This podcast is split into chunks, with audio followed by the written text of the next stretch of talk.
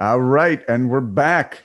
Uh, life is cyclical, time is a flat circle, and we are ending exactly where we started with my buddy, comedian Seamus Millar. How are you? Hey, I'm good. Thanks for having me back. I'm very happy to uh to uh, no pun intended uh, bookend this uh this fucking shit, man. You piece of fucking shit.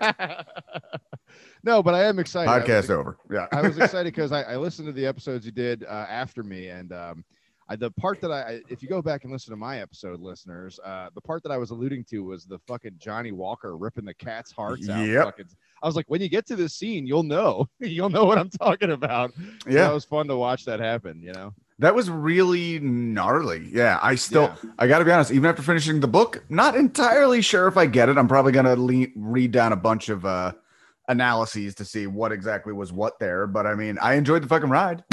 I'm not sure if he gets it to be honest with you, because I, I mentioned I read another one of his books this year. I read uh, the Wind Up Bird Chronicle, and I feel Hmm. like he has this pattern of here's this really uncomfortable sex scene followed by uh, just the most horrific violent act you've ever read or heard about.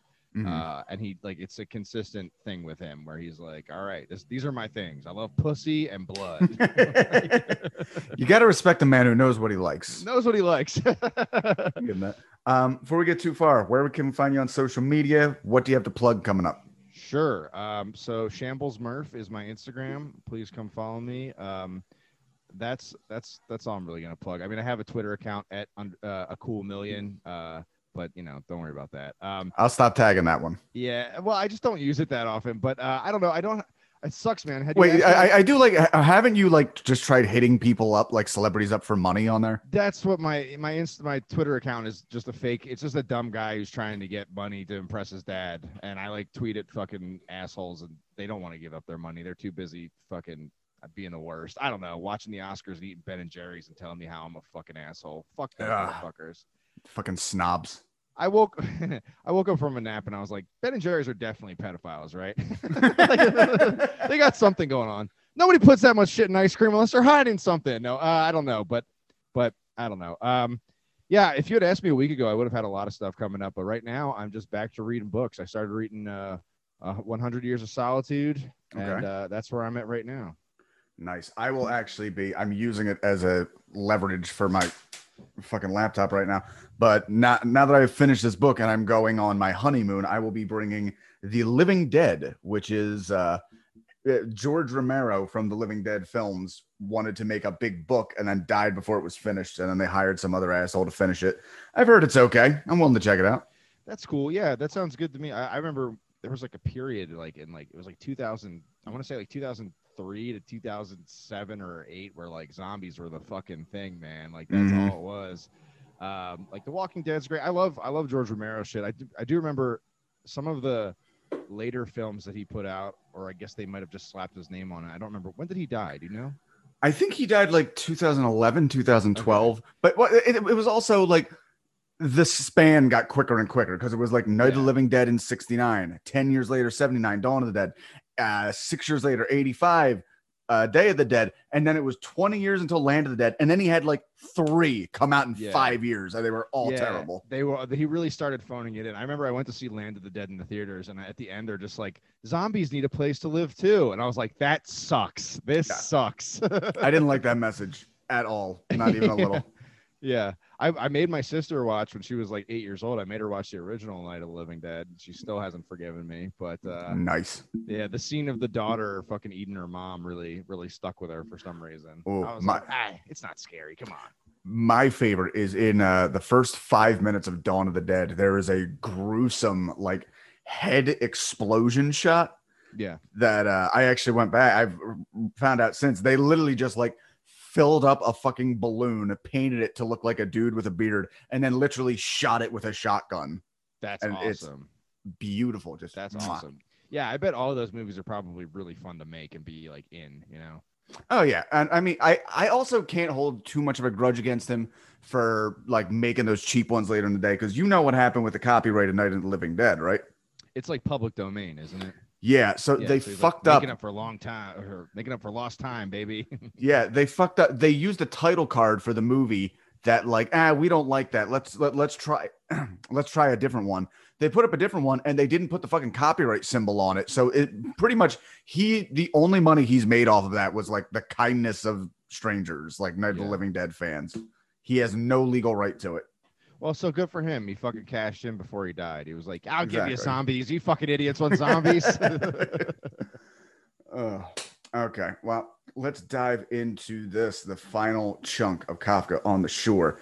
Uh, much like uh, last time, I sent you the questions in advance, but I just wrapped up these notes like 20 minutes ago. So you're just going to have to trust me. fly by the seat of my pants. I want to ask you bef- before we really get started because I was super interested because uh, I just want to know what you thought in general about this. Like, have you enjoyed? Because like the thing is, I found this book really enjoyable, but I also understand why.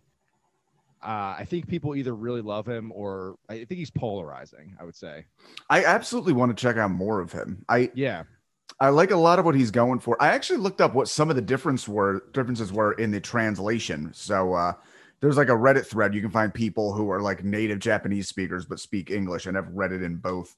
So it was cool getting a lot of those perspectives. Um Is- was there anything that stuck out? Because I was curious about that too. Because I, I I think that was the first book I had read that had been translated from a different language, and I was Really? curious, like, well, you know, I, I haven't been that big of a reader, so you know, the first time I came across something where it was like a translation, and I was like, hmm, I wonder what is lost basically through this process. Like, how how much how much of this is uh, artistic liberties being taken by the translator? Yeah, you're never entirely sure. I'm pretty sure one of the first Russian translations I read was one of Dostoevsky's. And I have noticed every Russian translation I've ever read, it's very, very long winded, which Yeah, you don't know if that's a translation or that's just how Russian people are. Um, the few French translations I've read were pretty smooth. I'm not, it's also hard to say just because Japan has been so influenced by Western culture. So yeah. you can't even really say it's just that. Like maybe if it was a book from China, but I mean, you know, this book was written fucking 50 years into the US occupation of Japan, basically.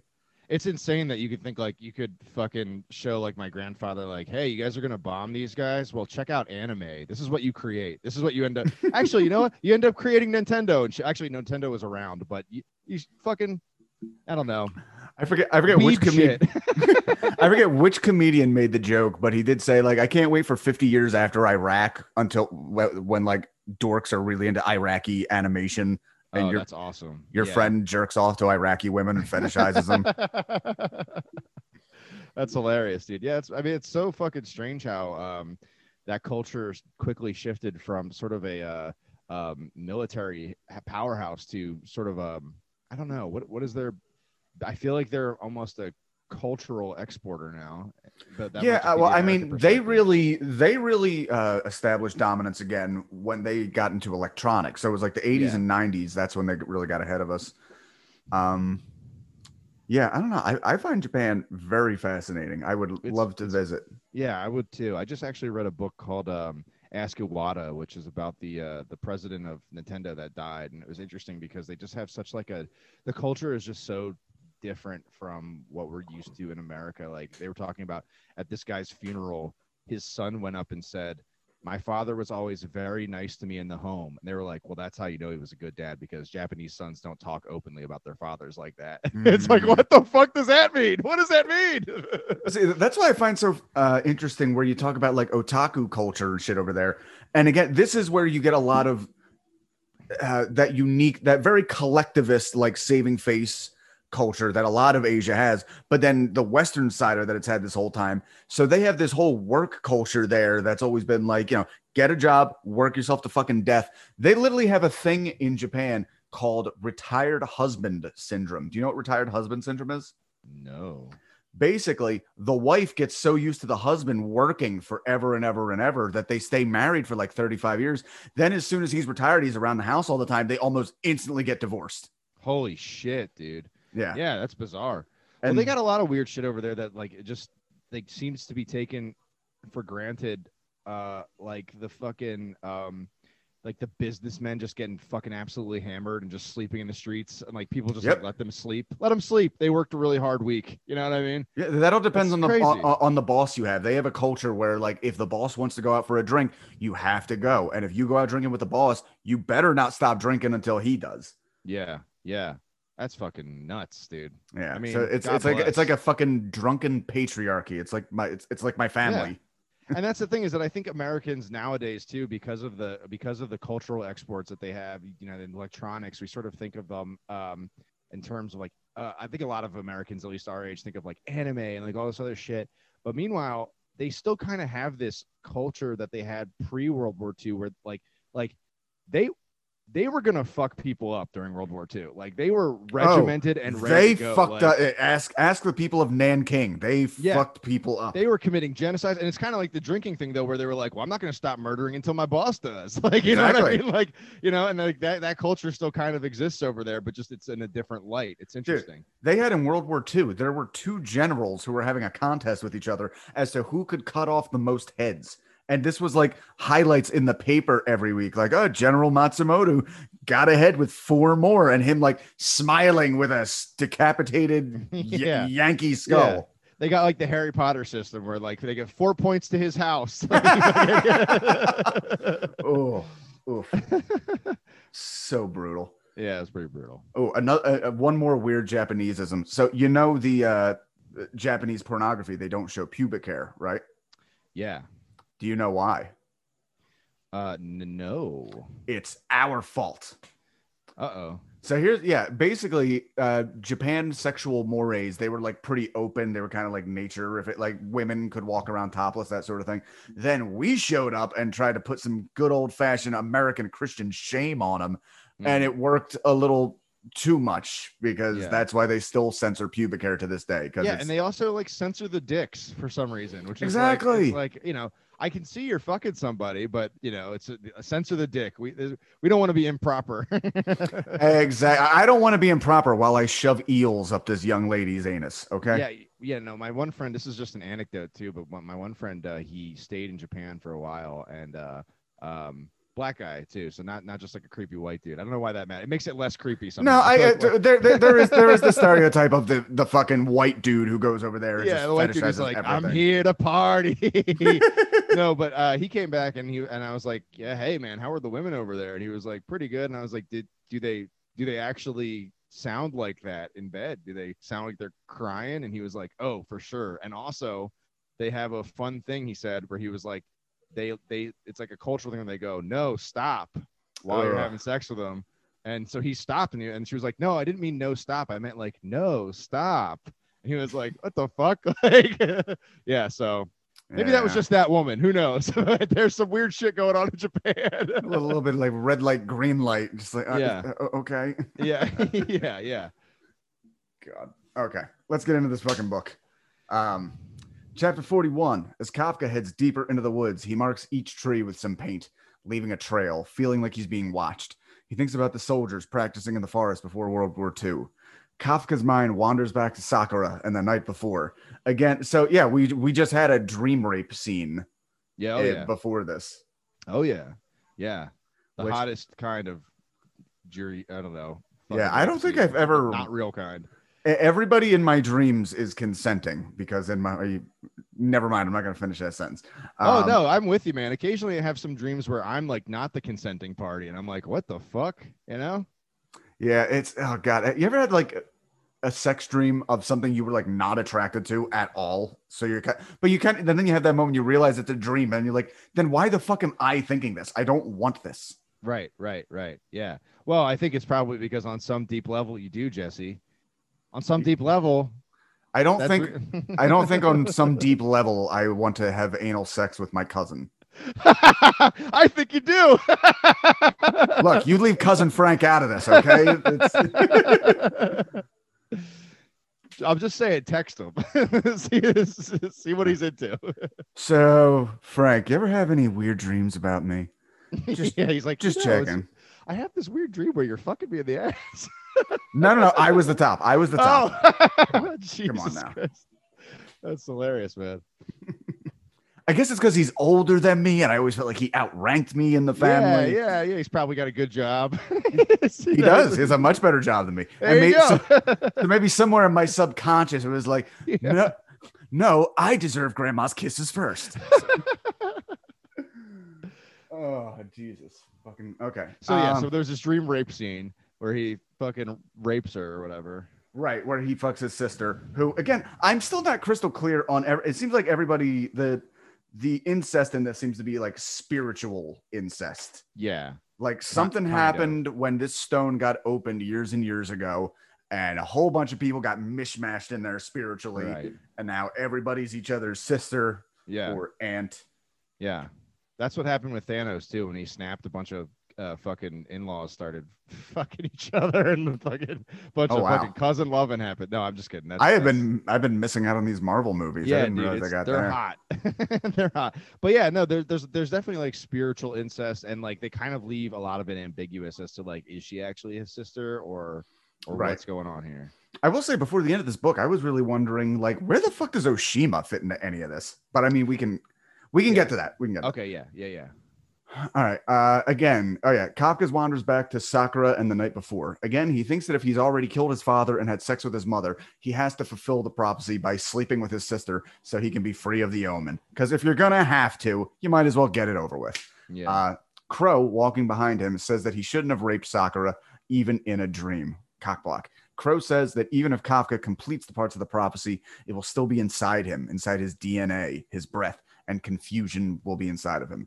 Crow says Kafka has to face the fear and anger inside him and melt the coldness in his heart, and then he really will be the toughest 15 year old in the world. He can reclaim himself. Kafka feels lost in a labyrinth, feels hollow, like there's nothing that makes him real. Crow has vanished, and Kafka wants to disappear as well. He thinks the only way to escape the prophecy is to die. He tosses away his survival and navigation gear and heads into the streets. Uh, so that's all I have for that section. Seamus, what were you like at 15? Were you the toughest 15 year old in the world? Oh Jesus Christ! No, I was just talking to somebody about this the other day, like, cause, uh, uh, I don't know, man. I was pretty lost in lost in the sauce, cause like I, uh, I, uh, I had a kind of a troubled childhood, um, that I won't like get into all the details here, but I'll tell you off. I'll tell you off, Mike. But uh, Okay. there, there was a, I, I've always felt stunted because there was a thing that ha- like right right before grade school, uh, I I don't know, man. It was just it was rough, and I I felt like I was figuring out social shit for the first time, which is probably not a unique experience for high school people, but it was like I I didn't go through the.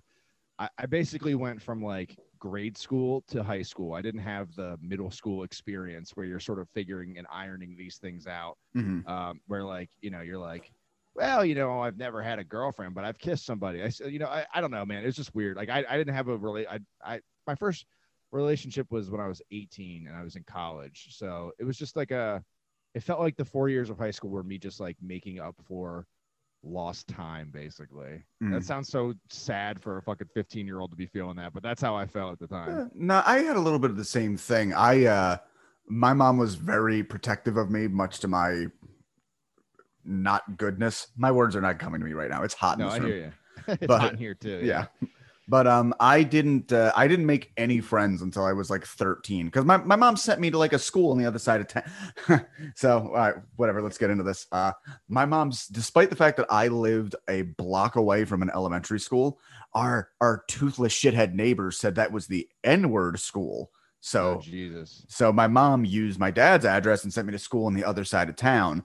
Except, by the way, you're not allowed to leave the yard. So, like, I would talk to kids in school and then just never see them because I didn't live I- near them. Yeah, I had a similar experience. So like I I went to a I went to a school that my mom taught at uh, from kindergarten to eighth grade, which was super weird because um, you can't you don't really get to grow as a person when your mom is in the building at all. Yeah. times. you know what I mean. Mhm. Um, so so I felt like high school was that like uh, where it was almost like I was kind of attached at the hip to my mom till I was like 14, and then like 14, 15, it was finally like oh I can go outside by myself. Like that was like a fucking Mhm. revelation. You know what I mean? Like so yeah. yeah, you need you need a little bit of like you need freedom some space. before yeah, that. but her whole thing was she was she, she's like, I don't know, it's so weird. I get these weird apologies from my family now that I'm like 30, where my mom was like, I was just afraid you were gonna leave me. Like my dad also like apologized on, on a side note, he like apologized to me the other day for like getting circumcised. He was like, ah, I shouldn't have done that to you. I was like, what? Give me an awesome dick? What the fuck is the- what's the problem?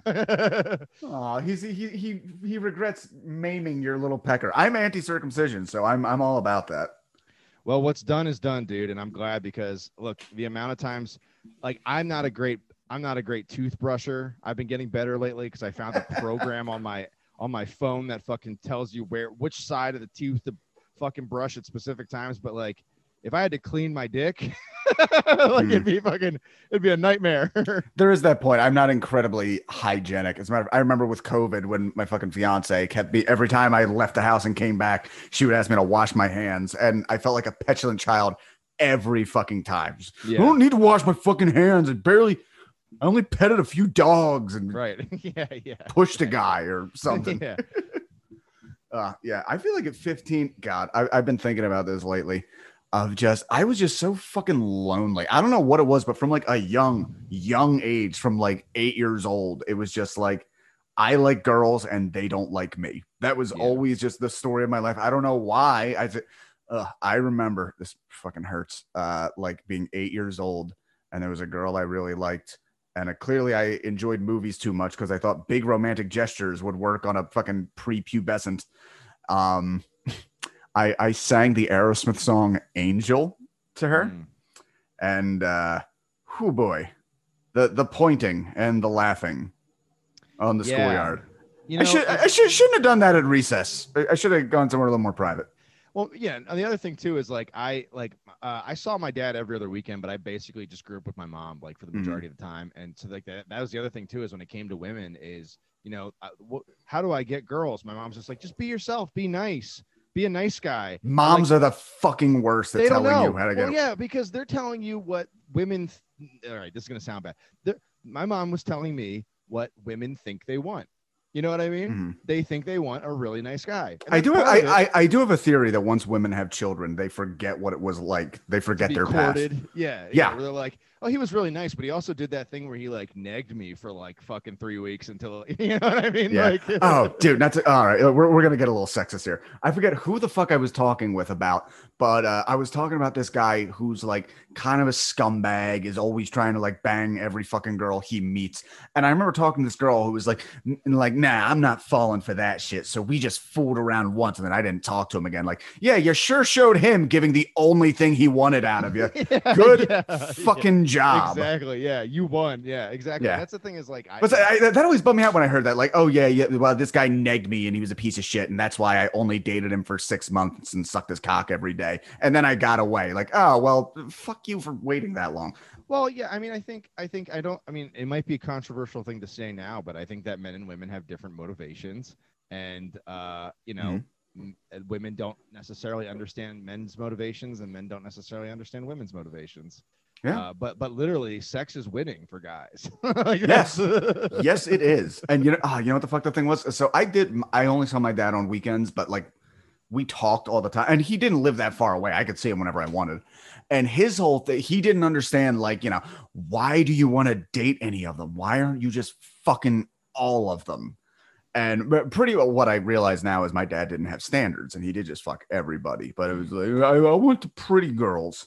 Yeah, I want- Yeah, I want the one rocker chick in my school at 2002. yeah. I remember when I was in college and I was dating this girl. My grandmother told me she was like, "I think you're too young to be tied down," and I was like, "Fuck you, grandma." But like, she was Fuck right. you, grandma. We're in love. there was no reason for me to be 21 and in a relationship. It's fucking anyway. Mhm. Yeah. So yeah. So how was I at 15? Sad boy status, dude, for sure, 100. percent Hell yeah. Right at, right, at, right at the peak of emo. It was a good time to be a sad boy. Oh, it was just like cha- you know when dogs chase cars. I would chase these girls, and then I, looking back on it too, there was a bunch of them that were like, "I'm ready for this to happen," and I would just be like, "I don't know what to do." Like, you know I mean? Like, yeah, Uh, faltering at the go ahead is such a pain. Okay. yeah, it's the worst. All right. Chapter 42. Nakata takes a seat in Miss Saeki's office. Miss Saeki asks if Hoshino is Nakata's friend, and he says that he is. The first friend Nakata has ever had besides cats. Miss Saeki says she hasn't had friends for some time either, except in memories. She feels that memories are consuming her. Holding on to memories has tormented her, yet she can't let go. Dude, Meanwhile- are consuming her, Yeah. consuming that pussy, dude. Anyway, sorry. Right, right. Meanwhile, me, meanwhile, meanwhile, Nakata has a mean wheel. Meanwhile, Nakata says he has no memories at all. Miss Saeki says that she knows about the entrance stone and that in fact she opened the entrance herself many years ago to try to hold on to her boyfriend. I wish I had actually seen a scene of that in the book. I know it doesn't work with the back and forth narrative between Nakata and uh, Kafka, but I think some hint of what happened there had, it- like it- one off chapter where it's like from her perspective. yeah, if it, if it was actually shown and not alluded to, you know, Yeah. yeah, that was kind of a little bit confusing, but I mean, as Keep- far as this book goes, probably not the most confusing thing. as some as somebody who started this podcast on Infinite Jest, I have such a higher tolerance for books that leave things a little open ended because that whole fucking book is open ended. right. and not in a good way. It's in a I'm going to explain a little bit of this, and then you go fucking jerk off on a forum board forever trying to guess what happened. yeah, yeah. Whereas this, it's like I know what happened. I just need to figure out the symbolism and whatnot. Right, exactly. Um, opened the entrance many years ago to hold on to her boyfriend. Nakata says that Miss Saeki can't stay. She says that for a long time, her life has been a string of meaningless mistakes, which she's chronicled in a series of files. She gives them to Nakata, asking him to burn them. After the library closes, Oshima goes upstairs to Miss Saeki's office. She is face down on her desk, dead. Although he had been prepared for this moment, Oshima feels overwhelmed with loss. He realizes that he needs to tell Kafka, but thinks that somehow Kafka already knows. So I'm curious what happens. Like, is she just? She said before that she's just like waiting to die, Yeah. and I guess she gives up these memories and then can die. But it's it's weird how I feel like in life there are those situations though where like especially um I mean I've seen a lot of old people uh as they go into like old folks homes or hospices and they die within a week even though it's like they were fine oh two Yeah. weeks ago but they just I think like the will to live might actually be a thing oh, it, dude, I had a buddy whose uh, father died of. Well, it started out as stomach cancer, but like when they found out he had it again, it was like everywhere. And pretty much after like they gave him all these treatments, like six months of treatments. Like, all right, let's go in and check it, and none of the tumors moved an inch. He he was dead in a week and a half. Like he just gave like I'm I'm done fighting. Nothing worked. That's it. terrifying Um, you know what's funny? I've been trying to. I forget where are you on the uh, atheist afterlife scale? Do you think nothing happens? Um, so I was an atheist uh when I was in like sixth grade. I was a hardcore atheist all the way through grade school, and then uh, well, yeah, whatever you are in grade school, you're a hardcore whatever. You're a hardcore Pokemon trainer. Right. Yeah. And now I, I I I meditate twice a day. I uh I don't know, man. I I started listening to like Alan Watts and Ram Dass and all this shit in college, and I started doing drugs, and I just feel like the um presumption, like it's very presumptuous of me to assume I know what the fuck's going on. I'm gonna I'm gonna bank on something and hopefully something positive. I, I kind of believe in reincarnation. I've always believed in reincarnation Ugh, fingers um, crossed. to a certain extent right but that but that's also but but even if that exists in in my I, understanding it's still got some horror to it because the ego still dies the Mhm. the personality dies like even if reincarnation exists it's not like like if it exists and we've both done it a bunch of fucking times neither of us remember so there's that like, Oh, like y- you know, one of the things that one of my theories on the memory, again, this is nothing but, be- this is no belief. This is all just hope in reincarnation. yeah is and it's like, well, why don't you remember your past life? Like, well, if you really think about it, how many days of this life do you actually remember? Yeah.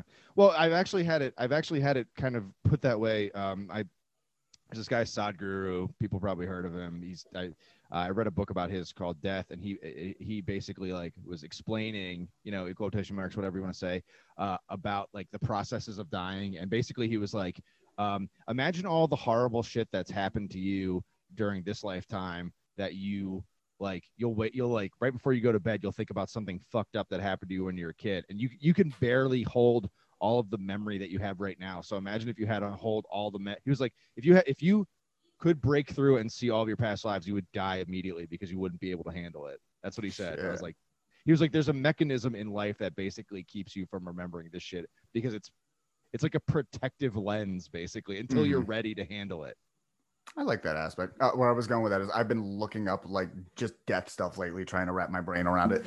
And I found this article by a hardcore atheist, and it's like, you know, how to embrace oblivion like a champ. And like he meant it. And I'm like, oh man, that really meant something to me. And then I looked up the bio of this guy, like, oh, he's 24. Fuck this guy. Yeah, right. Like, yeah, like, and that's the other thing is like, I also thought I was super fucking smart and like had figured it out when I was in college, and I was like, oh, this is it. Like all this roundabout you, you, shit you feel like you can logic your way into shit. Like yeah, you can yeah. explain it that way. But then, but then, like, especially during quarantine, I've I've come to terms with like how my mind works and how um all of the patterns and shit that I've been working off of for like 30 years, and it's like, oh, uh, so so it's like every year I used to think I was really nice and I used to think I was really smart. and every year I think I'm less smart and I'm a lot less nice. Like I like not Mm. not that I've changed at all, but I'm just like, oh, you're actually you've actually kind of been an asshole and you've kind of been dumb. Mhm. I you just that. thought you were awesome. I feel I feel like I am a kind person, but uh, when I find somebody who I think deserves negativity, I am gleeful. Oh in- yeah, in well, yeah. them. It's so hard. It's so hard to not be like, you hurt me. Well, fuck you. I, you Mhm. know, time for me to become a monster. Yeah, it's very. It's a. It's a. It's a tempting thing.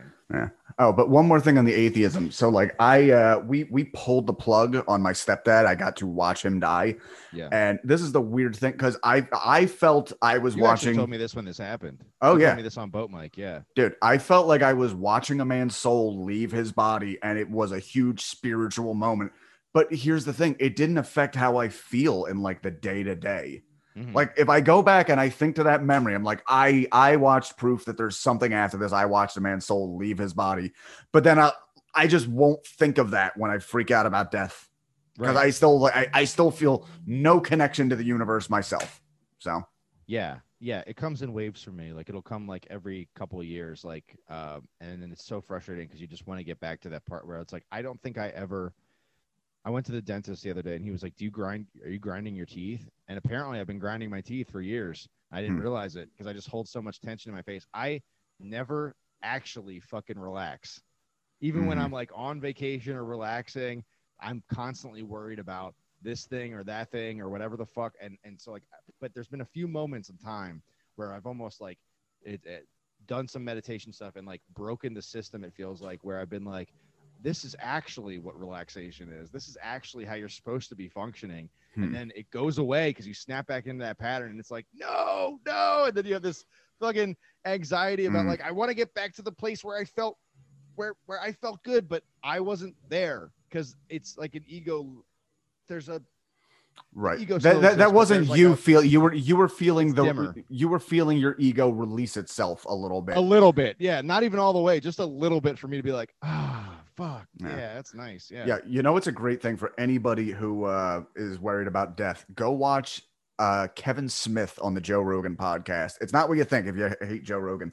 Kevin Smith's mother like died on the table during a heart operation and then like came back and she he basically recounts her story saying like I was like flat on my back and just moving in some direction and then before I knew it I was back and I was alive again but I was somewhere and he asked his mom like well having seen both of them which do you and she said like there. I was there for three fucking seconds.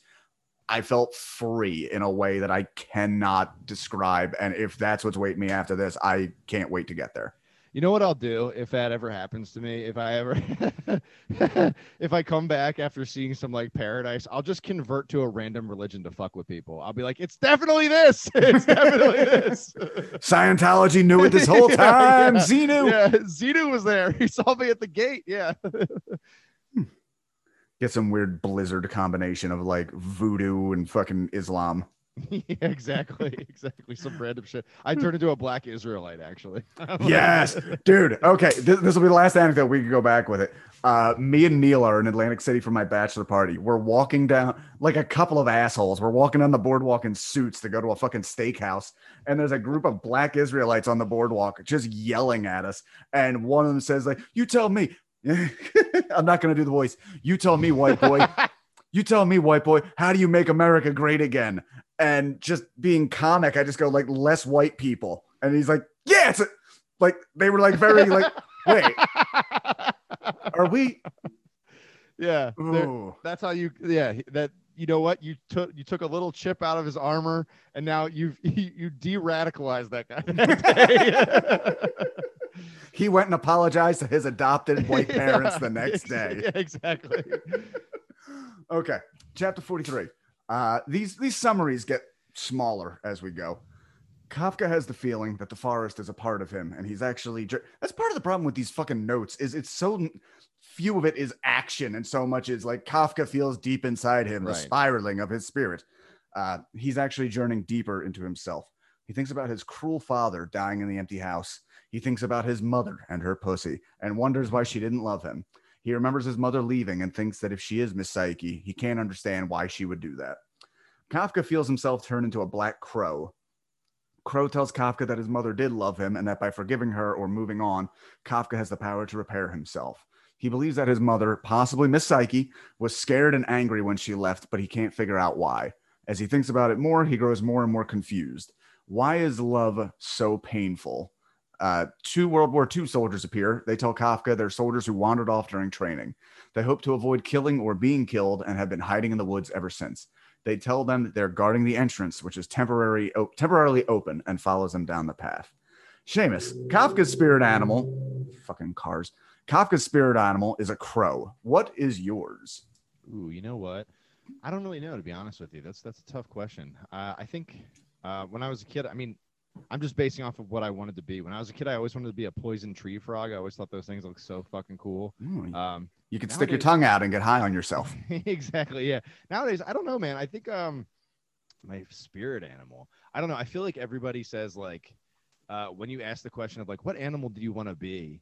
That's the same question. Like, what's your spirit animal? Like, what Mhm. animal do you want to be? And I feel like a lot of the times when you Well, the, the, the, the difference between the two is spirit animal now is uh, the only correct answer to what your spirit animal is, is you are appropriating that from Native Americans. You are a bad white person, you.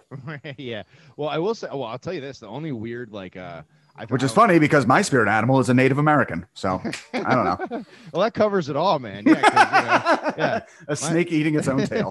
yeah, my fucking yeah, my fucking spirit animal is a skinwalker or whatever the fuck. Or what are, what are those things called? When the, the Native American uh, Like a in the they chupacabra. can no, where they can like where they could switch, they could turn into an animal, right? Is, is that the skinwalker? Is There's a, there's a of? few. I know Yanaglachi is one of the names. Yeah. That's like their werewolf. Oh yeah, yeah, something like that. I don't know, man. Uh, that's a tough question. Probably like, oh, you know what I really like actually? It's not even an, it's an insect. I really like uh, uh, uh, what the fuck are those things called? Jesus Christ. Uh, oh, hold on one second. Let me look. Uh, atlas moths. Have you ever heard of atlas moths? Oh yeah, yeah, yeah. dude, they're so fucking cool. They they they uh they've they've through evolution they've developed this thing where they all have these this pattern of snake heads on their back. That that's so Hmm. crazy to me that just think that like over the course of millions of years, the ones that looked more like snakes just survived to the point where this fucking thing exists. It's almost like when people are like, your phones are listening to you, and then you find out that the algorithm is so fucking good that they're not actually listening to you necessarily. They're just they know what the fuck you want, like before you even know it. And it's the same thing where it's like they have these fucking snakes on their wings. They, they and they're beautiful. They're gigantic, and they only live for a fucking week. It's crazy to me. They only Dude. live for a week. Animals with short lifespans have always fascinated me ever since I first heard of that. They just come, they fuck. They're here for you know. I'm here for a good time, not a long time, baby. And then they fucking go out. It's great. What's- Exactly. Li- li- live like a mayfly. Go out, get laid, die. Yeah, I had this lady at work. She, we had this conversation recently, like, what animal would you want to be? And she was like, I'd want to be a tortoise. So I could live to be like 200 years old. And I was like, but what if those 200 years suck? You know? yeah. I because like or like she also said a house cat, and I was uh, and I was like, I'm I'm getting a whole psychological profile of you right now, where you're like you're you're very worried about comfort and you want it to go on forever, but that's not Like this all shit ain't sounds. guaranteed, baby. yeah, this all sounds like you're just trying to be lazy. You could be lazy, you know. You don't need to do that. So just because I will be using the video for this, this would be the Atlas moth. yes, You can dude, see the fucking. the fucking snakes. The snakes on their wings are so nuts to me. Yeah, Yeah, that's really fucking cool. beautiful. Yeah, I had a real I had a real freak out moment where I went to the museum, uh, the Academy of Natural Sciences, and they had a bunch of those, and it was like an out of body experience. I was like, I love these things. I don't know why. I just found out about them five minutes ago. These are my favorite fucking things. It's crazy. It's awesome. So yeah, yeah, man. Atlas moth. Why? What would you do? Um, I don't know. I would probably, I'd probably be like a fox. I wouldn't want to be anything that flies because I fucking hate flying. But uh, I feel like foxes are crafty. They're intelligent. You, you always think they're a dog when you see them. You kind of look, you have to look at them and figure out they're a fox. Yeah, I was gonna say that actually because one time I was in the woods by myself and this fucking, I guess it was a fox, but it came out of the woods and it looked like a fucking giant dog. And I was like, I was the hmm. only one down there and I saw it and it like looked at me and I was like, this thing is gonna tear my ass up. It was humongous. And I swear to God, I said to somebody, I was like, I saw like a fucking, it looked like a fucking lion, dude. It was huge. I thought I was tripping. hilarious. Uh, all right, chapter 44. Nakata says he has to take a nap, but afterwards they'll be able to close the entrance stone. On the drive back to the apartment, Hoshino asks, uh, thanks Nakata for changing his perspective. In the last few days, he's had more new experiences than his entire life before, and he feels like he looks at the world through Nakata's eyes now. But Nakata doesn't hear as he's already fallen asleep.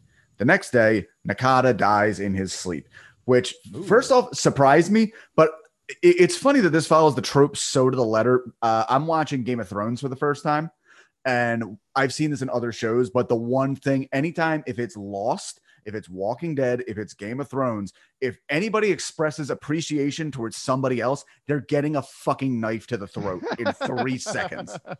yeah, well, yeah, they they finished their arc. They're like, oh, you know what? I, I Mhm. let me let me just iron out all these interesting qualities, and they're like, well, you're dead. you're fucking dead. It's like, you know, now that I think about it, I think my turmoil is done and I'm finally at peace. What's that laser on my forehead? Right. it's get hit by a bus or something. Yeah. Yeah. But I And really, I, re- oh, good.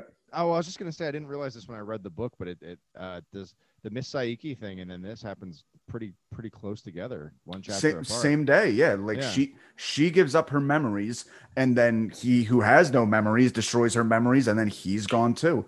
Yeah. Which, but I guess the, the comment with both of them is these are both people who were, Miss Saeki has been ready to die, has been living like she was dead for a very long time. And it's only when she lets go of her past that she can be dead.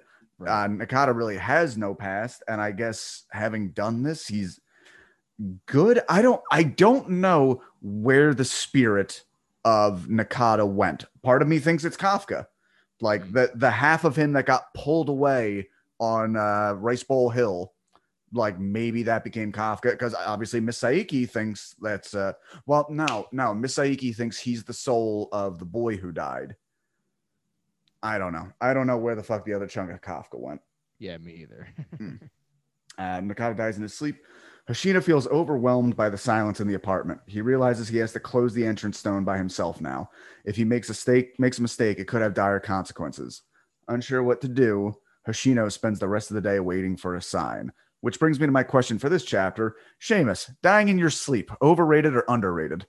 uh, you know what? I think it's overrated. I'm gonna go out on a limb here and say it's overrated. I Um, agree with you, but tell me yeah. why. Well, I I would like to be.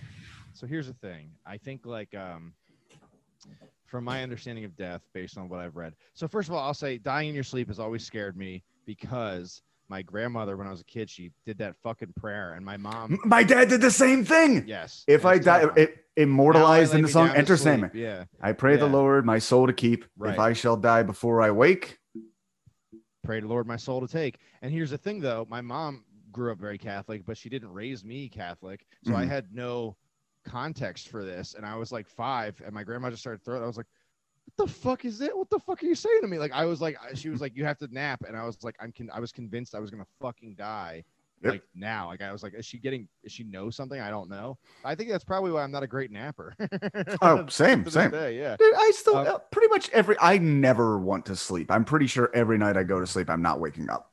I would like to be maybe semi-conscious for death. I'm not sure. Maybe not. Same. I I want to see the light fading I want to see what it is. Yeah, it almost seems like you kind of get robbed when you're asleep because it's like uh, you don't get to you don't get the experience of like you're already in a dreamlike state. So when you you know if you just Mm. if there is a transition, it's probably not as noticeable as if you were going from a conscious state to a death state. I don't know. That Mm-hmm. might just be fucking bullshit, but See, like that's a part of part of what bums me out about my dad dying. Aside from you know the rest of it, which would just be my dad dying. Uh, he died fucking overdosing, uh, mi- mixing booze and painkillers, and then he went to bed. Where he literally just because he was so fucked up, he probably didn't have a moment of that. He was just Right. fucking went down, went to bed with some fucking bar skag, and just somewhere in the night. But part of the reason I think dying in your sleep is overrated is I think it's a big misnomer because you hear a lot of like, oh, he died of a heart attack in his sleep. Like, uh, it sounds like he probably woke up. Ter- you have any idea? right. Yeah, a no, I'm with fucking you. a, a fucking cat walking on my foot will wake me up. Yeah, I think like- my heart exploding will give me a second. Like, oh, Or, what's like, that? It, it was painless. It's like, yeah, it probably really sucked for a little bit there. yeah. yeah, no, I think his wife is just a light, sl- a heavy sleeper. You know. Yeah. So I'm gonna say no to dying in your sleep. All right, good. Dying in your sleep. Kill Your Gods podcast. Thumbs down. There's no way out. There's no way out that doesn't suck. That's what people have to understand. So you kind of have to just prepare, and you can't. People who want to die in their sleep are the same people that want to be fucking house cats and want to be Mhm. turtles so they can live to be 200. You're looking to fucking escape the suffering. But what if I told you that you absolutely cannot? I know that's a bummer, but like Mhm. we all have to prepare for the fact that like death could potentially suck really bad. It doesn't seem like there's any way out of this that doesn't suck.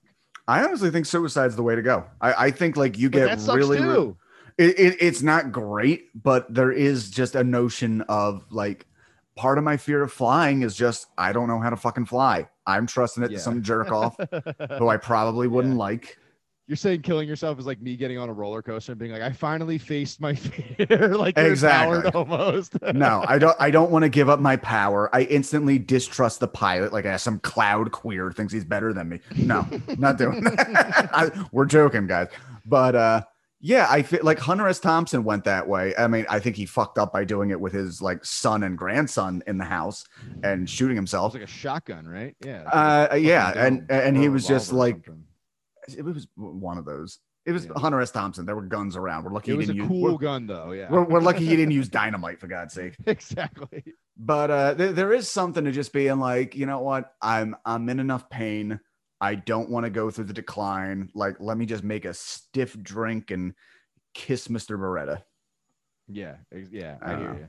we'll see but then you know That you're not allowed in heaven too, though. Yeah, you're not. Yeah, then you're at the river Styx and they won't let you across. But uh, all right chapter 45 kafka follows the soldiers down an increasingly dark and overgrown forest path eventually they get to a handful of buildings and a couple of roads built on it the soldiers take kafka to one of the houses where they tell kafka he'll wait here for a while to get settled in someone will come and make him dinner sounds like a pretty nice b&b um, yeah, he's basically getting like spirited away here in a way. I don't know if you've. oh yeah no he's he he uh I, I haven't but i think i get what you're talking about um alone in- what I know about fairies and ghouls and ghosts and shit is that never eat the food. Yep. Apparently, if you're on the other side and you eat the food, you're stuck. Yep. They lure you in, they make you comfortable, they give you a fucking pineapple, and then you're Yeah. stuck forever. And then you eat some of the fey folk food, and your fucking your soul's gone forever. And yeah, you're you're just a missing child. Your parents never know where you end up. You're in the fairyland. That's it. Uh, Kafka falls asleep. When he awakens, it's evening and he hears someone cooking in the kitchen. He realizes it's the 15 year old Miss Saeki and that she can see him. She sits down with him as he eats the meal she's prepared. She also says she doesn't have a name and she doesn't remember the library. She doesn't remember meeting him before. Kafka explains that he thinks he's there to meet her and one other woman. As she leaves, night descends. Uh, so here's an interesting question I came up with. Seamus, would you date the 15 year old version of your girlfriend? Not now, obviously. You would also be 15 or whatever your age difference is. Yeah, you know, um, we're pretty much close to the same age. I don't think, I think that the 15 year old version of my girlfriend was way cooler than the 15 year old version of me. I've Mm. gotten, I've gotten cooler as I age because the thing is, I, it's like uh, the biggest loser kind of where you're like, you can lose the weight so fast because you're so fucking fat. Same way where like I was so uncool that like I got progressively cooler very quickly. Me- Meanwhile, she started off from a very cool place, so I don't. I think I've gotten cooler than she has over the years. I think she's still cool. You know, what I- Mhm. you get what I'm saying? But she already started from a strong base level. So. Yeah. You, you know how you know how I can tell she's cool. I'm always uncomfortable saying hello to her. She always Yeah, seems like so she has some she has something better to be doing, and I don't want to distract her. Yeah no she's she's very she's very nice but she does have this intimidating aura that you have to like break through. I remember the one time i the first time i stayed over her house and like once i got into her room i was like oh so you're actually like a girl. You're like a fucking you have this fucking you know you have this fucking uh outer persona that's terrifying Yeah, like even even going into her room that first time, a little party, you had to be thinking like uh, she's gonna pull out a razor and mug me any second now. yeah, i was like this is gonna be like a tim burton set in here this is gonna yeah, dude. I I ser- there's a picture my fiance has shown me a few times of she went through like a, a rave phase, and it's just this photo of herself with like fucking rainbow colored hair and a pacifier in her mouth and like striped leggings and a fuzzy backpack. And every time I see it, like I would not, I would fucking hate you if I knew you at that age. Oh, yeah, and that's the other thing too is like I so when I went to school growing up, I didn't grow up around a lot of like none of my friends. I had a couple white friends, but for the most part, I was the only white kid in like school, black kids, and uh, I just wasn't attracted to white people for a really long time. but uh, yeah, so I, I like when I was 15, like white girls were just kind of like a blind spot for me. So Mm. uh, I mean, that's a weird that's a weird anecdote, but you know, No, It it, it, it, it, ma- it- it makes sense that you know who you grow up around. It's going to be your. I had you know, different. Be- it was weird because it was almost like I had different beauty standards, almost because I was like engrossed with people who were not white, and I like looked at that as as beautiful, and and white people I just thought of like my family. You know what I mean? So I was like, Ugh, True. You know? Yeah.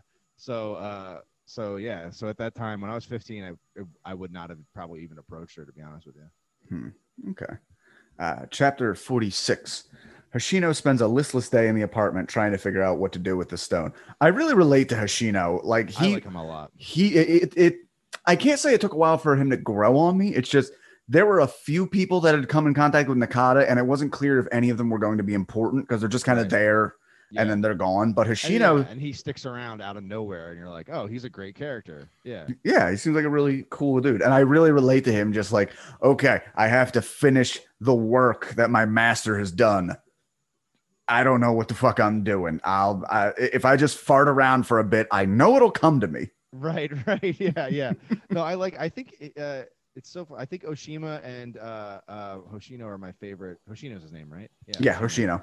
My they're they're my two favorite characters of the book, honestly. I think they're I think they're much more interesting than um uh Kafka and uh, Nakata to be honest with you. I I really like Nakata. Nakata's got to be my favorite out of all of them, but uh Yeah. Hoshino is. I think I just like the whole story arc there much better.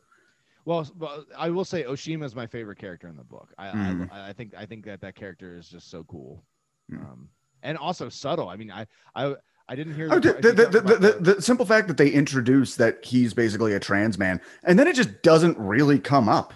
I know, and I looked up. This book was written like I think like early, either early two thousands or like late nineties, and I was like, Mm. dude, if they wrote this book today, they would have been like immediately like Oshima, a trans man walks, you know, and it's like you know, you know, like Yes. the- it was just sort Oshi- of like it, it didn't matter. Mm. Oshima transes in and corrects somebody for. yeah, yeah, we don't have fiction and nonfiction here. Fiction, literature is a spectrum. Okay. right, right, yeah, They're- Ah. yeah. They would have made a huge deal out of which bathroom he used. Like, Yeah. I'm like, all right. Actually, the biggest the biggest thing they make note of is when those those two uppity bitches come in and start complaining about the. I know, and then he fucking slams dunk, slam dunks them, doesn't he? Like- As oh, so, all right. This is a weird thing. I will admit is that knowing this book is originally from Japan. When I originally read that scene, even though knowing it was all Japan, all the people are Japanese, I pictured two white ladies walking in. yeah, for sure. For sure. Well, that I mean that that that trope is a real thing in America because I mean it's a real thing in America. Oh, clip that Mm. I got sweat stains. That's Uh, okay. I do too. But uh, yeah, no, I, I I could totally see that. I could totally see that. I mean, you'll see them. I work at a customer service place where a lot of families come in, and you Mm. you see them come in, you know who you're gonna have a problem with right off the bat. you know who you're gonna have a problem with right off the fucking bat. okay. Uh, he- Actually, can I tell you a story real quick? Real, real quick. Yeah. So, um, speaking of which, I had a fucking Karen lady come yell at me. She was I am was- I am so thankful for the term Karen. We Yeah. needed that term. so yeah, I mean it's perfect. But uh, so she came in and she was yelling at me, or she asked me if we uh, validated parking, and I was like, oh, we actually don't. Um, and she thought that she handed me her stub, but I, I did. She, she didn't hand me anything. Mhm. And she walked away. And then 20 minutes later, she comes back up to me. She starts yelling. She's like, "You, where's my ticket? Where's my parking ticket? Where's my parking ticket?" And I was like, "Excuse me." And she was like, "I gave you my ticket. and You didn't give it back." I was like, "I didn't take anything from you. If you lost it, I can help you look for it. Like that's not a problem. Like I'll come around and you know." And I'm helping her look for it. And she's yelling. She's like, "How am I supposed to get my car back? How am I supposed to get my car back?" Like.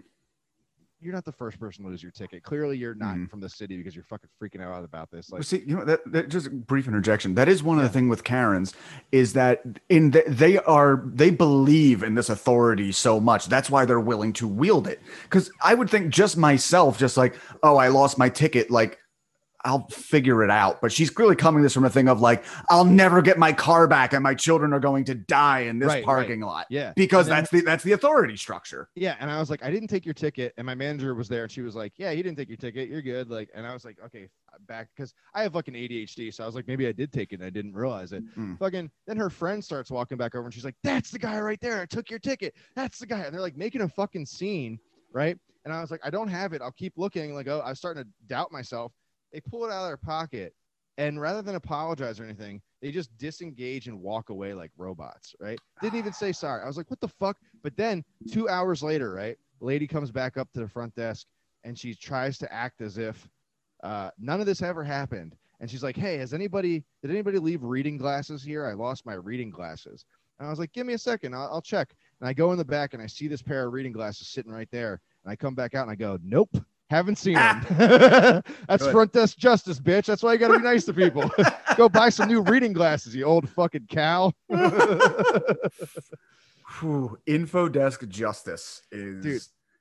so mm, ah, so satisfying. beautiful, beautiful. Okay. Um. Oh, so Hoshino tries talking to the entrance stone, telling it stories about girls he's dated because the fucking entrance stone likes hearing old pussy tales. Uh, in the afternoon, he puts on the Archduke Trio, telling the stone he feels like the song is speaking to him. I need to look into that more and figure out what the fuck it is about that song. Uh, There's oh, a ton of music that's mentioned throughout this book that like I almost want. I'm, I'm pretty sure there has to be a Spotify playlist of all the songs mentioned. what did you think of my rendition of Kafka on the Shore since you listened to my episodes? Uh, wh- which one was that? Was that the? I think that was uh, episode three. It's the piano thing that opens it. I did like. I liked all the ones you did. I liked the cat one, and I liked Mm. the. Yeah, I did like that. I think that was the one before Dan Ostrov's episode, right? I- Yes. I, remember. I remember being like, "Oh, yeah, that's that song. I like that. I like that. Yeah, I was into it." You know what was funny? I looked up a few people recorded renditions of that song, and despite the fact the book very clearly says it's played on piano, and none of the versions I found were played on piano. Mm, yeah, Fucking people just people. miss that detail. Yeah. Uh, one of my favorite things in the whole fucking book. So he puts on the Archduke Trio, telling the stone he feels like the song is speaking to him. A black cat jumps onto the windowsill, and Hoshino comments to the cat that it's a nice day. And the cat fucking says, like, yeah, it is a nice day. So now he can talk to cats. I loved that twist so much. Yeah, yeah, that's great. Yeah, I love that too. I love the whole the, all the conversations with the cats are interesting because uh I think um I, I like how there's the one shitty cat that just beats the shit out of a special Yeah. one. Oh yeah, they're just like, yeah, well, he's just a fucking asshole. yeah, I was a big fan of the way um the way in w- the way the cats spoke in this book where I was like this feels very much like I've seen people do takes on this before, but this felt like, oh yeah, this makes a lot of sense. This seems like how they would actually fucking talk Mhm. if they talk. But the question I had was if you could talk to a cat, any your cat, uh, what would you ask it? I'd be like, yo, do you not see that I fucking have this specialized water bowl that I paid for where it's it's a fucking stream of water? Because this bitch always wants to go in the shower and it's a problem. Like 5 a.m. she'll wake me up because she wants to go in the shower. I'll be like, what's wrong with you? You know I'm you know I'm taking care of you, right? I would I would love to ask. You know, it's funny. It's our cat, but I, it, she is in love with my fiance. I would love to ask our cat. Do you actually think she, she's your mother? Because she acts like it. yeah, that's interesting too. Also, all of my animals. Have, she just said yes from the other room. Um, all my pets have been fucking weird. Are you talking to me? Never mind. All my pets have been acting so. Which one, the cat or your? But that, that's the thing. They've all. Uh, well, you got keep in mind. I have the two rabbits too. oh yeah, the two Dude. rabbits, right? Last night, like I didn't mean pet. I meant which one was talking to you. That was what I. Oh, it's the good point. Yeah. Um, not so last night the cat is like we have this closet door that like doesn't really go anywhere. It's a little cubby. The cat is never near there, and it's looking underneath the door trying to see something there. And both my rabbits are on opposite sides of the room, and they're thumping. Which like what they'll do is they'll just stomp their foot down, and it means they're trying to get your attention. But for the first time ever, they're going like back and forth, and both their ears are like at attention, like there's a predator nearby. There had to be a fucking ghost in the house. There's oh Jesus. they were that. all acting so strange all at once. Yeah, I that would be terrifying if you could talk to your cat and they're like, by the way, ghosts are real. I see them all the time. Like, Fuck. You'd be like, yeah, I Be like, hey, what's your favorite part of living in this apartment with me? Oh, your dead great aunt that sits on the couch all the time. Like that would be so fucking Yep. scary. Gave me chills just thinking about it. Although if she's hanging out, God bless, love her to death. Yeah, I would hope a closer family member than a great aunt. Then again, you know what? The afterlife's long. Eventually, you'll be like, let's see what my brother's Yeah. friend is up to. I don't I, know. I, I just happened to. I was very close to my great aunt. I was. It was weird. I was closer to her than my grandma. I was. no, Like, yeah, yeah. But that's cool. uh, Sometimes you get a shitty grandma and a good great aunt. Yeah, and yeah, exactly. Yeah. and she would always fucking my grandma would always say mean shit to her. I remember I came in halfway through a conversation they were having one Christmas. I don't know what the context was, but my grandma was like, "You know, she doesn't know what a lesbian is." and I was like, "All right, okay, cool." Wow. To to be Yeah. there, a fly on the wall for the beginning of that conversation. Exactly. Right. Yeah. Exactly. I saw a lady with a very short haircut. What was that? What's going on? Yeah. Exactly. Um, so one of the weird, ch- only the second one that isn't numbered, the boy named Crow chapter.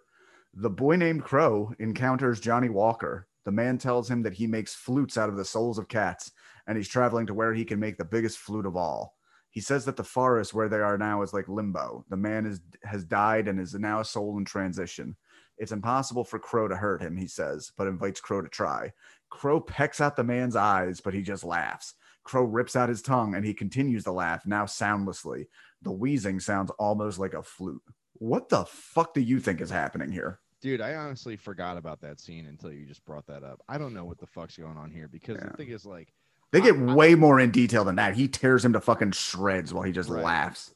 yeah, I don't, I don't know if Murakami knows what's going Mhm. on in some of these scenes. To be honest with you, I think, uh, I think I kind of was, the whole crow thing did nothing for me in this book. It kind of felt like, um, Oh, that was the other theory I had. Maybe maybe Crow was like the spirit of Nakata that got away. ooh, Maybe I don't know. This is there's such a time there's such a time span that fucks everything up. Yeah, I think, and the thing, the problem is, I mean, you texted me. Uh, this is the last episode, right? Like you're done. This is the last one. We're done. You Spoiler. texted me and you were like, "Well, I hope this ending brings it all together," and I was like, "Ha!" he leaves it all ambiguous. You know I, I think it does enough. There's at least like there's at least some semblance of closure, even if you don't understand everything that Yeah, happened. I mean, yeah, there is there is something ends, but you're like, I don't know what it is, and I don't, I'm not going to get the answers. Yeah. Yeah. Uh, chapter 47. In the morning, the young version of Miss Saeki comes and wait, makes Kafka breakfast. She tells him soon he'll become a part of this place. She also says that she has no memories. At midday, the middle aged version of Miss Saeki arrives and sits with Kafka for a cup of tea. So the 15 year old version leaves, and then the old version shows up. She tells him that she burned up all her memories, so she won't be able to talk for long. She tells Kafka that it's important that he leaves from the valley. He asks again if she's his mother. She responds only that she once abandoned someone she shouldn't have and asks if Kafka can forgive her. He forgives her and in his head forgives his mother and feels as if a frozen part of his heart has crumbled. Miss Saeki pricks her arm with a hairpin and lets Kafka drink some of her blood, then leaves the cabin, which again, I guess is a very mother, you know, drinking the milk, even though it's blood. Yeah. You never drank your mother's blood? You're missing out. Come on. No, never. That's why I have Not, high. not yet, at least. That's why I have. High, that's why I have high iron levels. Uh, Yeah. Kafka walks out to the forest where the two soldiers are waiting. They tell him the entrance is open and to follow them quickly, not looking back. Somehow, Kafka stumbles back through the woods to Oshima's cabin. Feeling as if waves are overcoming his mind, he slips into sleep. Seamus, do you have a place you were tempted to stay forever? Uh, not really, to be honest with you. I feel like I'm almost stuck in Philadelphia. Uh, tempted to stay forever.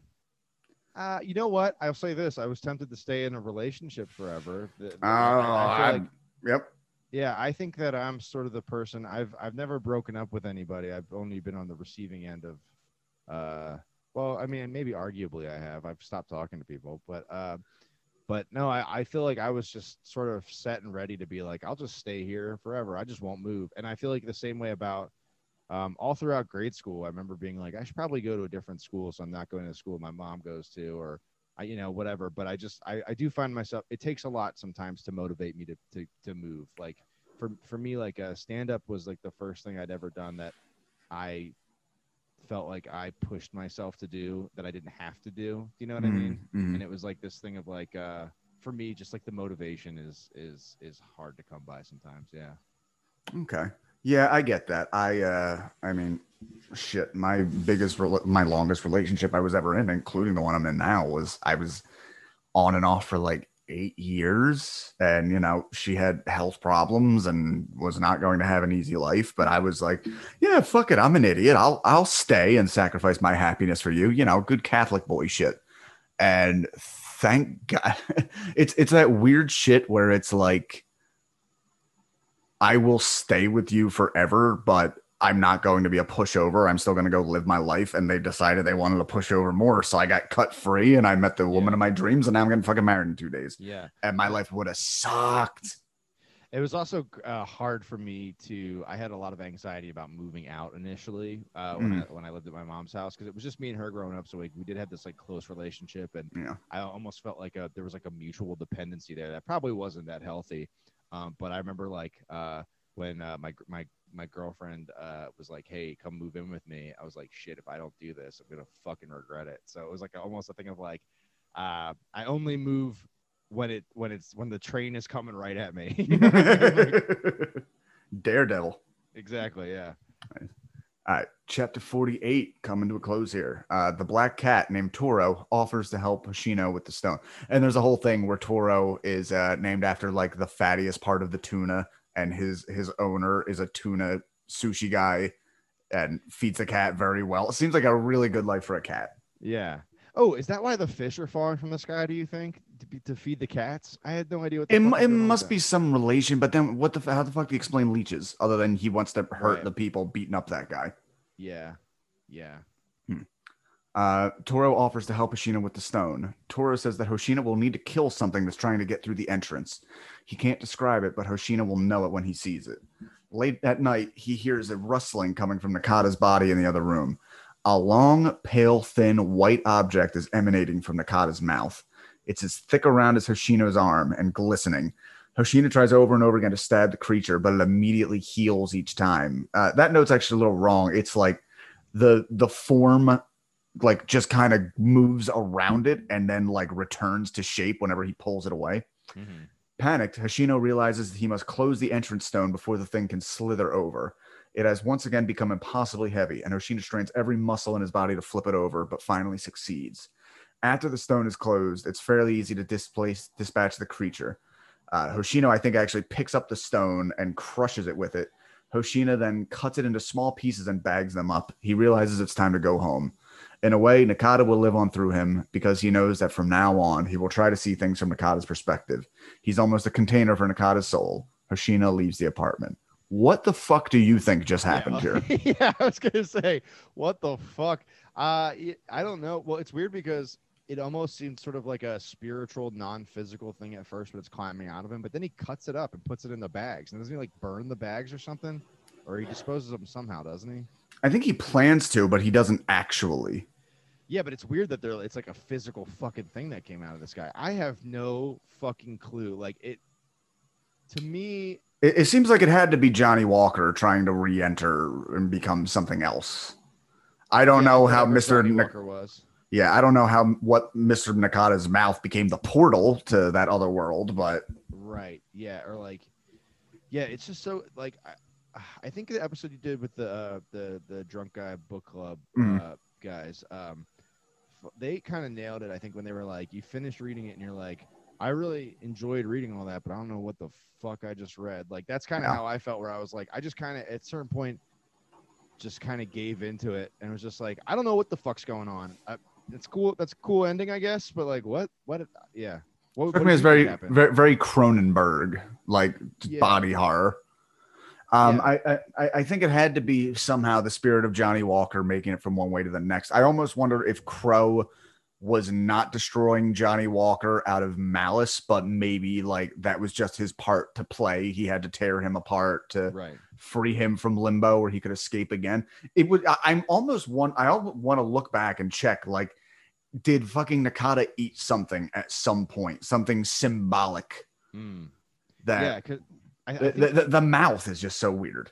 I think you nailed it where you almost said like Crow was just kind of playing his part because I kind of get that sense throughout most of this where it almost it almost he doesn't up front address it, but it does feel like a lot of this stuff is fate. There's a lot of Yes. uh, well, it is. He actually does address it because there's there's uh, you know um, uh, Kafka is like fated to do all this Oedipus stuff, and then you know Nakata is fated to, to, to do all this other shit, and Johnnie Walker's like you have to kill me and all this stuff. So maybe there's like a it, there's definitely this impression that there's some sort of game afoot that we are, are not aware of, and maybe none of the Mhm. characters are either too. Like things are just playing out in sort of a um, like the physics of whatever the fuck is going on is beyond Yeah. our understanding. I want to figure out what the fuck was up with the flute. Like I was waiting for a better payoff on the soul flute. Yeah, I don't know what up, what's up with the soul flute, man. Yeah, I don't know. That scene was so scary. That's the fucking Yeah. he's ripping the ca- cat's heart out. I remember I was reading this book next to my girlfriend. I got to that scene uh, and I was just like, "What the fuck?" I was like, "Can I explain this to you?" I think I got really drunk. One time, I think I got really drunk and explained this book to her for an hour, and she was like, "All right, you can stop." All right. Uh, final chapter. 49. To Kafka's surprise, it is Oshima's brother who picks him up from the cabin. Again, very random. We've heard about this guy Sada the whole book, and now he's just here, doesn't do much. yeah. Um, well, I- okay. Uh, on the drive back, Kafka says he wandered into the woods, even though Oshima warned him not to. Oshima's brother said that he once did the same, but they both agree that it would be impossible to express what had happened to them out loud. And Oshima's brother pretty much says, like, oh, yeah, I was trying to do this whole thing with my life. And then the forest thing happened. And that's when he said, fuck this, and just became a surfer. And, uh, which, by the way, I was picturing Sada as Shinsuke Nakamura because I know he's a big surfer guy. That's the Oh, WWE really? wrestler. Know that. Yeah, yeah. Oh yeah, it, he he has pretty much said like, no, the only reason I am still with WWE is because I get to live in Florida and have great surf weather. That's pretty much it. I do think like I do like this scene where it's just like a nice, relaxing ending almost, where the Yeah. surfer guy picks him up. Because I feel like for me, growing up, I had a lot of anxiety about travel and stuff. Like the the fucking not I I've been alluding to this throughout this podcast, but like my parents got divorced when I was like three or four. So I almost al- always felt like I was kind of split between worlds almost, where like I have this one life and then I go to my dad's and there's completely different rule set. yeah And, and it's it's just um it's really scary for a kid and it's kind of overwhelming. And I remember though the feeling of like uh, after trips or my dad dropping me back off to my mom's house was like this, like oh I've been tense all weekend, and you finally get to just be like ah it's over, and there's nothing. Maybe that's what like dying is like, man. Where you're just like I'm just going home, man. It's all right. Like it's Mhm. it's the best feeling in the fucking world where you've gone through something potentially traumatic and then you're like the surfer guy's here to pick me up Dying dying is like going on a walk and suddenly getting like horrible stomach pains, and then you just shit and you're you're free. yeah, yeah That's that's the closest to relaxation as I've ever gotten. yeah well shit's great man Yeah. Uh, back at the library, Oshima tells Kafka that Miss Saeki died of a heart attack. He says he believed it was predestined, as did Miss Saeki. Kafka says it's time for him to face the police and return to school in Tokyo. The two say goodbye, promising to meet again someday. At the train station, Kafka calls Sakura to tell her he's going home. She tells him she had a dream about him, which was distinctly not rapey, uh, but he was wandering around in a labyrinth like house. When they say goodbye, Kafka calls her sister on the train, Kafka. Why did she jerk him off? Did we ever get that? I was just thinking that because she goes "Wouldn't it be great if i was your sister after she like fucking jerks him off? yeah, and then he's like bye sister i don't know maybe they're just into that shit maybe. he's like i was stuck in the i was stuck in the dryer oh, dude, the funniest meme I saw. You remember when that uh, boat was stuck in the Suez Canal? yeah. There was just there was just a two panel meme, and it was just the boat, like, oh, I'm stuck, and then it's a tugboat on the back, like, step boat, what are you doing? Like, oh my god. guys look up stuck porn. It's uh i uh, here's the thing. I i get it but it's how is it not rapey? It's uh look i don't know. Porn is getting weirder and weirder man. It feels like it feels like you know how in the um the beginning of the internet there were all these interesting websites you would go to and now i feel like people just use like instagram facebook and like it's been homogenized into like just specific apps i feel like porn is doing the same thing where it used to be like all these different things and now it's just like everything is stepbrother porn and Mhm. everything is that like it's all gonna be I'm stuck in this stepbrother because the algorithms have just figured out like, no, this is the thing. like Oh yeah, the- but also that's the other thing with the internet is uh, I remember somebody making this analogy about music, where like pretty much if the internet exists in the '70s, like a band like Led Zeppelin probably isn't huge. That's just like the closest thing to everyone's taste that's widely available. But now you can fi- like it's why bands in general aren't as big because now nobody's going to waste their time on a band they're just kind of into when they can find five bands that like you know tickle their balls and lick their ear Right, like right. It, it hits every aspect of it exactly. so i mean in porn particularly as the world keeps changing there's going to be more and more circumstances that i mean i think getting stuck is a universal thing we never thought Yeah. Oh, you know what they need to do? I, I, they should make a gay porn of 127 hours. That dude who got his arm stuck, and then the big finale could be fucking blowing a guy with the hook. right yeah, yeah that's so funny man it's like yeah that is like that's the synchronicity is the ai just figures out like human beings just love this one genre this one hyper specific fucking porn genre you're Dude, done I can't wait to see the future of porn. I want to see like what's going to be the porn trends when I'm 80. dude the problem is the generation after gen z is going to be so fucking alt-right because of how at all fucked up everyone's going to be on porn that that like it's going to be banned it's going to Yep. be banned there's not going to be a future these fucking tweens are gonna come out like we have to take this away from you, you fucking degenerates. I mean, if you ever wandered a 4chan, I mean, that's Yeah. more or less they're, they're they're doing that, but they're also degenerates. Just a 90 year old being like, let me tell you about the TikTok death camps. like we're all just doing fucking oh god, yeah, just lip syncing their way into forced labor. Ugh. Yeah, exactly. God. Um, on the train, Kafka thinks miss, about Miss Saeki and everything that has happened to him. Crow tells him he did the right thing, even though he can't escape t- escape time. He has a lot to learn about the world. He's still the toughest 15 year old in the world. Crow tells him to get some sleep, and he does. The end. Yeah, There you go. You made it through, man. What do you think? I made it through. I really, I, I very much enjoyed the journey. I even liked how we were dropped into it. We found like just enough that we needed to. Um, I wish we had got to see a little bit like they drop in there, like, oh, uh, Kafka's dad was abusive. I wish we could have seen a little bit of that. It's like Yeah. barely hinted at. As a matter of fact, like Johnnie Walker dies, and we don't find his relation until a few chapters later, where it's like, oh, that was Kafka's dad. What? Yeah, that's kind of confusing too. Like maybe that.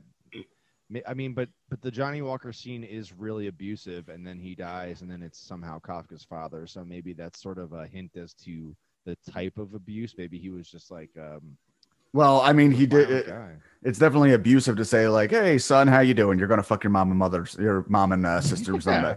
What's Yeah, like, breakfast?" what the fuck? Yeah, like what the fuck, dude? Yeah, I don't know. That's such a weird thing. That I don't know. Yeah, you should play. Uh, have you ever heard of uh, What Remains of Edith Finch? It's a no. video. It's a video game. I highly recommend it. It's like one of those like you just kind of walk through and experience the story, but it involves a similar. It's a similar thing about like a family curse that uh, this grandma keeps pushing this like this is a real thing, and uh, at one point the mother, so like the grandmother's daughter, is like, "Hey, uh, can you fucking stop telling my kids that we're all gonna die horribly because of a family fucking curse? Like, can you fucking let that go?" Wow. It's really interesting, man. Uh, you know what's funny? We had a, a second cousin in my family who w- he wasn't in a Christian cult, but he believes some Christian cult shit. And like when my cousin Ashley was like, it, pretty much my cousin Ashley was like eight years old, and he asked like, "Oh, when's your birthday?" She's like, "Oh, it's it's this date." He said like, "Oh, that's the day the world's gonna end. That's the day Jesus is gonna come back, and uh, you know maybe you'll get raptured away, or maybe you have to stay here and fight the devil. Uh, happy birthday, either way." and then we needed to just like Billy, fucking don't, you dumb asshole. Yeah, yeah, yeah. He's like, also, The Rock's my uncle, and I have a PlayStation 6. like, all right, cool. Um, I have some uh, quotes from the book here. They were good. Uh, and once the storm is over, you won't remember how you made it through, how you managed to survive. You won't even be sure whether the storm is really over. But one thing is certain when you come out of the storm, you won't be the same person who walked in. That's what this storm's all about. But there's good lines like this in there, but it doesn't actually like stick with me. I had to go look them up. Like I can't even tell you what part of the book that's from. No, me either. I, I've heard that quote as well. Mm. Because initially, the reason I, I picked up this book in the first place was because of a, uh, I think it was like a TEDx Mm. Uh, like they do these videos on like why you should read certain books, and they use that quote, but I don't remember reading that in the book at all. Yeah. Uh, this one's a short one. If you remember me, then I don't care if everyone else forgets. Nice. Ugh. Ugh. Uh, lost opportunities, lost possibilities, feelings we can never get back. That's part of what it means to be alive. But inside our heads, there's a little room where we store those memories, a room like the stacks in this library. And to understand the workings of our own heart, we have to keep on making new reference cards. We have to dust things off every once in a while, let in fresh air, change the water in the flower vases. In other words, you'll live forever in your own private library. That's a little jerk offish. I feel like a lot of these. I don't know if it's the translation, but like I know you fucking can't stand anime, but a lot of these remind me of like the fucking. I, I'm not a big anime guy either, but the fucking like when when a guy is so uh so outmatched, but then somehow the power of friendship fucking Yeah. saves him. You know, it's like all right, this is fucking. I have tapped into the library within, and now I will fucking electrocute you and Yeah, dematerialize you. Yeah, my, And then a- my a- tears will revive my teammates or whatever the fuck. Shut up. And then a bunch of our 27 year old friends clap and continue living in their one bedroom apartment with eight people. I love our friends. I just want them to be better. My goal is I want to I want to start like the Philly comedy book club and it's just me abusing people who can't read apparently. dude i mean i get like i get it like people have their things like i i, I i'm i'm into uh i have a pokemon snap is coming tomorrow i'm gonna play pokemon snap but i also understand that i'm 30 years old and that's kind of embarrassing but i'm still gonna do it because i like it but i get it I And get that's it. It's just have the decency to feel a little bit bad about yourself. I know Yeah, I know it's a Catholic. shame Yes. yeah a little shame is good. A little shame is what keeps me from not just like sticking my dick out the window and seeing what the breeze feels like. I'm sure it'd feel great, but I'm an adult and I can't do that. right right right Uh, uh, one final quote Every one of us is losing something precious to us lost opportunities, lost possibilities, feelings we can never get back again. That's part of what it means to be alive. Again, this is kind of like, you know, fucking inspirational quotes 101, but Yeah. uh, they're nice. they're nice yeah So I, I like the story overall. I still think a lot of people compared him to Vonnegut. I feel like Vonnegut is infinitely more quotable, but I, I did like the story. yeah and and and i think vonnegut is also much more um decipherable to be honest with you more coherent uh Mhm. not to say that I, I, because I, like I said, I, I read um uh, fuck Wind Up Bird Chron- Wind Up Bird Chronicle, and uh, even I, I think I like that book way more than this one actually, and I and I Mhm. felt like the protagonist in that book, I have never identified more with a protagonist in my fucking life, dude. Which I don't know what Mhm. that says about me, but that book was uh really interesting. But again, like kind of indecipherable. Like I, I think these books are. I think his writing is it. There's moments, there's scenes that stick with you rather than the overarching story necessarily. Right, right. Like in this, I will remember. Uh, I will remember the Rice Bowl Hill incident. I'll remember the Johnnie Walker scene. I'll remember the Kafka on the Shore song. I'll remember Nakata talking to the cats. But like the overall story, like Kafka dicks around in the library and then goes to the country and then fucks his mom and his sister jerks him off. Like that's, I'll remember it, but I, I'm not gung ho about it. I don't know where I pulled the the picture of the library in my mind, but it's such a unique uh, library because it's a it's like not a regular library. It's a weird library, isn't it? It's like Yeah. a random fucking library and like just something so quaint. It's a, it's not it, it's not a library per se. It's the library of like some rich famous dickhead died Yeah. and gave us all his books. but all of us want to just run away and move to a small town where we get a job immediately in mm-hmm. like a quiet fucking you know you- no, no, yeah, you, you, you come in, you get a job immediately. Strangers take you in. Your sister jerks you off. And you're you're fine. yeah you're just hanging out with your trans buddy who doesn't make a big deal out of it it doesn't Uh, fucking matter And that is why the book is fiction. I feel like a dickhead. I feel like a dickhead. I'm sorry. I'm sorry. I'm sorry. But it's I don't know who listens to this podcast. That's I hilarious. think they must know I'm a monster by now. That's hilarious You know what's funny? I actually sent a message the other night to um I better give this some real context. Uh the first trans person I ever met, I did not get along with very well because um they I will say they because they were kind of in between when I met them. They were dating a girl that I was in the process of stealing away from them. Mm. And then that girl proceeded to date one of us and then cheat on the other for about six months. And me and this person got very close to murdering each other a few times. Damn. We buried the hatchet, but that was years ago. And I've been thinking lately, like, you know what? I said some shit. This is over 10 years ago. Like, I said some shit to this person. I, I want to send them a letter and be like, hey, listen, you and I didn't like each other for very good reasons, but I said some things, especially to hurt you because of that situation, that uh, really weren't cool as far as the trans thing. Yeah, well, you know what? Isn't it crazy how relationships can make you feel that way? Like you guys thought you hated you probably got a, if that if that person had not been around, you probably would have gotten along just fine. you know what I mean? Like Oh, yeah, I hear that's you. like so we both wanted to fuck this super cute goth chick. Like, Yeah. why why wouldn't we fight? yeah, well, you know, I mean, don't yeah, don't beat yourself up too much. I mean, life is about Mm. growth and changing and we all fucking whatever. We're all gonna get can we're all gonna get canceled eventually. That's why I, I just push my shit out to the front, dude. That fucking that fucking asshole who tried to cancel me before popped up into my life again this week. That fucking you, remember Tell me the off mic because I don't know who this is. oh I'll Yeah. tell you. Remember the fake Jewish person that we used to make fun of?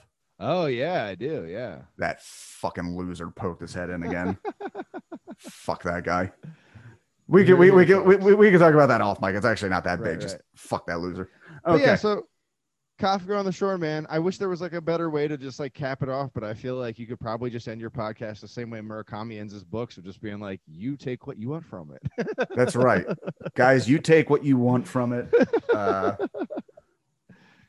yeah, I don't I don't have anything. It, it's really hot. I've lost a lot of fluids during Me this too. podcast. Me too. I need to, I need water. All right. So let's wrap this up. Uh Seamus, thank you as always for coming on. Thank you for Thank you for introducing me to this book. I Yeah. had never read Murakami and I thoroughly enjoyed it. Well, if you ever, if we, if you dip back in, if you do like wind up bird crying or something, let me know because that shit is fucking. If you just read it in your personal life, let me know because that shit's crazy. Definitely. Yeah, I'll do that and I'll read it with you. All right. I'm going to end this podcast like I end every podcast. I'm going to stop recording, but you and I can keep talking for a second. Cool. See ya. All right. So, about this asshole, fake Jewish piece of Oh, shit. wait,